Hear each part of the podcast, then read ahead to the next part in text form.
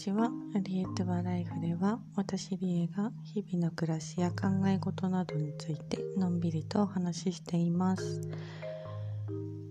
はい。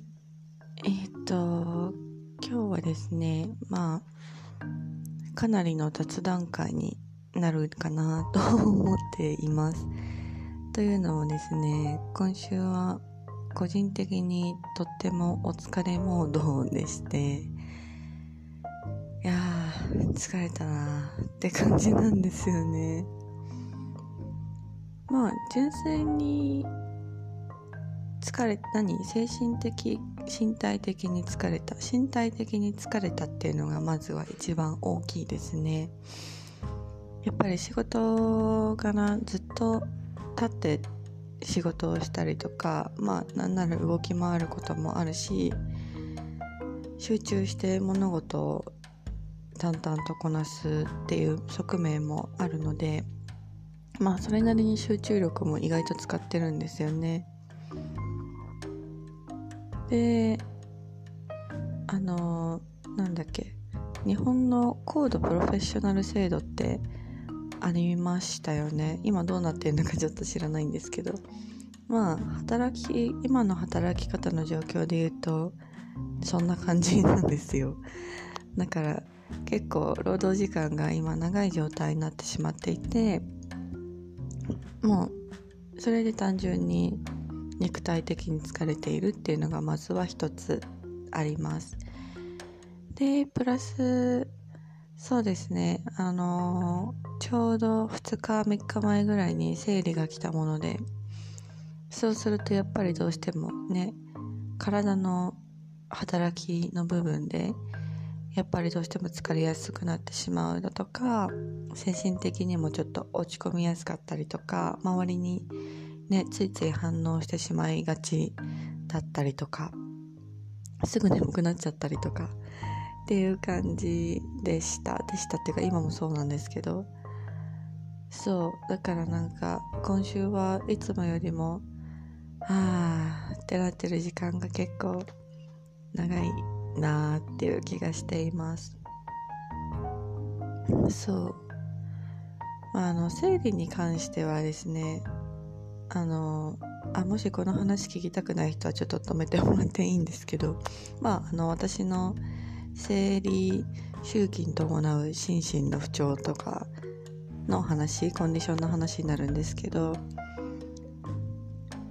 結構20代の後半ぐらいからですかね。PMS の症状が少し変わってきたなっていう気がしていて中学生高校生の時とか学生の時は単純にお腹が痛いっていう感じだったんですよ。で確かに生理前もイライラしやすかったりっていうのはあったんですけどでもなんかまあそれは私の短期的な性格の一つっていうかちょっとイライラしやすいのかなみたいな風に思ってたんですけどなんか20代後半になるにつれてですねなんかどうやらそれは完全に生理周期に反映影響されてるぞっていうのが分かってきたんですよね。分かってきたっていうかその症状が深くなってきたというのが正しいかしらと思うんですけど。そうだからなんかれですよねきっといわゆる妊娠適齢期っていうことなんでしょうけど体的には。だからすごいなんか重い時はすごい重い。その気持ちの落ち込みイライラ不安みたいなのが結構23日集中的にドーンってやってくる感覚ですね今は。で身体的な痛みっていうのもあるにはあってまあ確実に前ほどじゃないんですよねでも。前はその身体的負担の方が重かったんですけど今はその精神的な負担の方が比重的には重くなっていてで体の方はですねあのその月によるって感じになってきました。まあそれはそれでありがたいことなんですけどでも今月はねちょっと身体的負担もかなり重かったんですよね。個人的な感覚としてその生理の腹痛の重さっていうのはその1ヶ月間どういう風に生活してきたかによってかなり変わってる気がしています。特に食生活と休息ストレスっていう部分ですかね。そう考えると7月まあ6月の終わりぐらいから7月にかけてはまあわりかし自分の中でもお休みの日もアクティブに森に行ったりとかちょっと遠出したりとかしてる機会も多かったしまあシーズン柄お客さんも結構たくさん来てバタバタしたりしてたなっていうのもまああるにはあるっていうか思い当たる節はたくさんあるみたいな感じですかね。それに伴ってどうしても食事もうん最近の私にしてはすごく乱れていたなっていう気もしています。はい。まあそんな感じでですねすごいお疲れモードなんですけど。でもお疲れの時だからこそやっぱり自分をすごく大切にしてあげたいなっていうのはすごくあるんですよね。特になんだろうな。まあそういうふうに思うようになったきっかけって考えてみればたくさん思い当たると思うんですけど。まあ自分のできるその疲れの癒しケアみたいなところってまあ人それぞれだとは思うんですが私の場合はまずは食事あとはまあとにかくゆっくりするっていうのもそうだし自然の中に身を置くっていうのも一つありますね。あとはうん若い時からやってるのは音楽を聴く。好きな音楽を聴くっていうこと。あとは瞑想する。これは5年5年4年？前ぐらいから実践してることですね。うん。そんな感じかな。食事はもう今までいろいろ言ってるとは思うんですけど、まあ、特に不調の不調っていうか心と体が疲れてる時はもう養生のつもりで優しいものを食べたりとか温かくて消化の良さそうなものを作って食べるようにしています。でプラスで最近はね特に植物療法の勉強もしていて自分の体で実験中っていうところもあるので意識的にハーブティーを取り入れるようにしたりチンキも時々飲んだりしてます。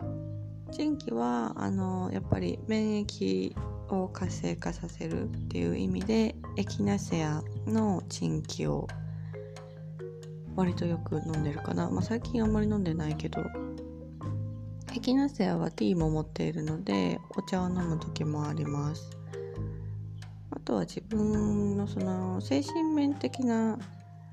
ケアも必要かなと思ってるのでよく飲んでいるのはメリッサとかあと本当にその PMS の時期とかぶって落ち込みが止まらない 場合っていうかまあその時期が来そうだなっていう予測も含めて飲んでるので、まあ、飲んでる時期は1週間くらいかなって思うんですけどセント・ジョンズワートかな。今日はリンデン菩提樹の木の葉っぱも入れてみました。なんか個人的にリンデンのお茶を飲むとですねすごい眠くなっちゃって まあ、それだけリラックス作業っていう意味合いもあるのかもしれないんですけどすごい眠くなっちゃうんですよね。だから仕事の前とかちょっと飲めないんですけど今日みたいなお休みの日とかはリンレンもうん積極的に入れるようにしてます。あとはえっ、ー、とその自然の中に身を置くっていうのはうんすごい意識的にそれもやっているような気がします。特にこの最近はね、ま、どうしても今の住んでいる環境だとちょっと距離的に離れてしまうので体力に余裕のある時じゃないとできないっていうのが ジレンマではあるんですがうんでもやっぱりね自然の中に自然って言っちゃった。自然の中に身を置くとすっごいやっぱりエネルギーが満たされるというか自然のエネルギーに癒されるというか、うん、そっちの方がしっくりくるな。そんな感じがするんですよね。から森の中を一人でゆっくり歩くだけでももちろんいいし友達とかと一緒に歩く歩きながらおしゃべりするっていうのはすごい好きです。うん。そういう時間ってやっぱり意識的にとっていきたいし本来ならもっと自然が近い場所に身を置いて暮らしながら、まあ、自然の恩恵を受けながらみたいな感じで生活したいなっていうふうには思っています。あと何て言ったっけ？あ音楽ね。音楽はですね音楽の話もっとなんか独立して喋りたいぐらい あのいろいろ好きな音楽があるんですけどまあジャンルで言うのも難しいな。まあでも前オーロラちゃんのコンサートの話で言ったようにノルウェーの音楽は割と好きなアーティストが多いしあとはねアイスランドの音楽も多いですかね。なんかその辺の北欧のムードが感じられる音楽っていうんですかね。やっぱ声とかですごい変わる気がするんですけどなんか不思議とその辺のアーティストでは好きなものが多いかなって思う時もあるし日本語の音楽も聴かないことはないんですけどすごい限られてる感じですかね。まあいずれにせよ自分の好きな音楽しか聴かないので なんか有名なアーティストとかはちょっとごめんなさい。あんまりよくわかんないんですけど。そうでも学生の時とかねやっぱりそのいろいろまだ知らない手段とかも手立てとかもよく分かってない知識のない状態の時こそ音楽聴いてストレスを発散させたりとかしてたかな。まあ、今は発散させるっていう意味合いよりは癒されるつもりで聞いてるんですけどね。であと最後瞑想って言ったか瞑想ですね。瞑想の話もなんかいつかしたような気がするんですけどしてないかなまあいいや私はそのヴィパッサナー瞑想っていうメディテーションの種類を選択してあの10日間コースっていうのに行ったことがあるんですけど、まあ、そこで学んだ方法を自分のできる範囲で実践しているのでまあ朝晩ですね朝起きてすぐと夜眠る直前にベッドの上でうん15分ぐらい20分ぐらいか目をつむって瞑想しています。これがね効くんですよ また瞑想ってなんかスピリチュアルみたいな感じで思われるかもしれないし意識高いみたいな感じで思われるかもしれないんですけど結構ねなんか論文とか科学的なファクトっていうのは出てるみたいですよ。あのストレスの軽減にもなるし眠りやすい入眠にもすごくいいし心を落ち着かせたりイライラを抑えたりあとはマインドコントロールができるっていう意味でやっぱり向上心っていうんですかね。幸福度もすごいアップするみたいな話も聞いたことがありますし実際そうだなってうん長く実践してみて思います。なんか瞑想のいいところってあのその時だけ実践するものじゃなくてやっぱり生活の中で例えばちょっとなんか自分にとってん？って思うことがあったとしてもその感情とかに引きずられすぎず冷静に受け流せるっていうかなんか一旦立ち止まるっていう癖がつくっていうかそれをなんか瞑想の習慣を日常生活の中でも意識していると自然と穏やかにいられるような気がしますあと最近その瞑想の点で思ったのはあの痛みっていうところがあるんですけどあの痛みって意外とただ痛いだけじゃなくて脳が思い込んで痛いって思ってることって少なくないんですよね。でそれが癖になっちゃってそんなに本当は痛くないはずなのに痛い痛い痛い痛いって思っちゃうっていうケースって意外とあるんだそうです。でも瞑想まあヴィパッサナ私の実践しているヴィパッサナ瞑想で言うと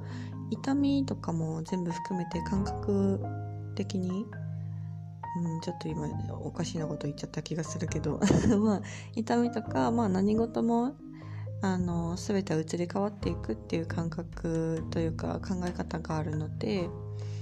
痛みもやがて消え去っていくものなんですよね。それは身体的な痛みかもしれないし精神的な痛みかもしれないんですけどそうだからなんかその痛みに一回フォーカスしすぎないようにするっていうんですかね。あくまでも感覚を観察するっていうなんか第三者的な視点であ今こういう感じなんだなっていうのをまあ観察する。痛みにフォーカスしすぎないっていうことをやってるとなんかいつの間にか痛みが気にならなくなっているっていうことはあったりするもんです。そういう時の痛みっていうのはやっぱり脳が思い込んでたからなんだなっていうのを思ったりしました。ま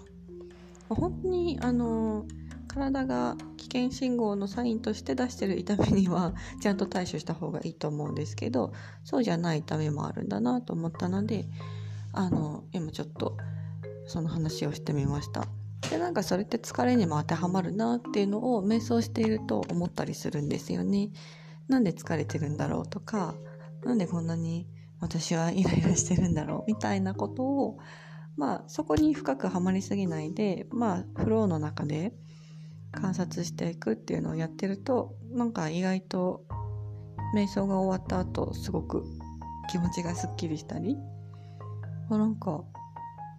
すっきりしたな疲れがちょっと飛んだ気がするみたいなことが起きたりするので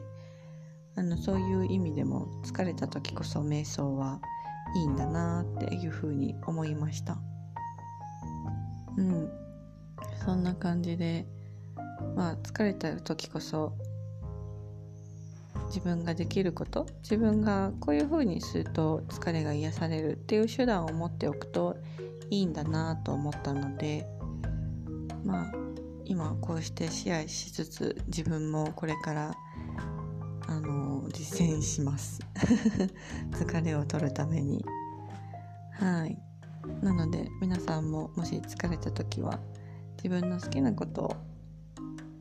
のんびりやるっていうのが一番いいんじゃないかなと思いますあとねしっかり栄養のあるものを食べてゆっくり休むってことを忘れずに私もしたいと思いますこの週末はゆっくりしたいなと思いますはいそれでは今日も最後まで聞いてくださり本当にありがとうございました。ではまたね。バイ。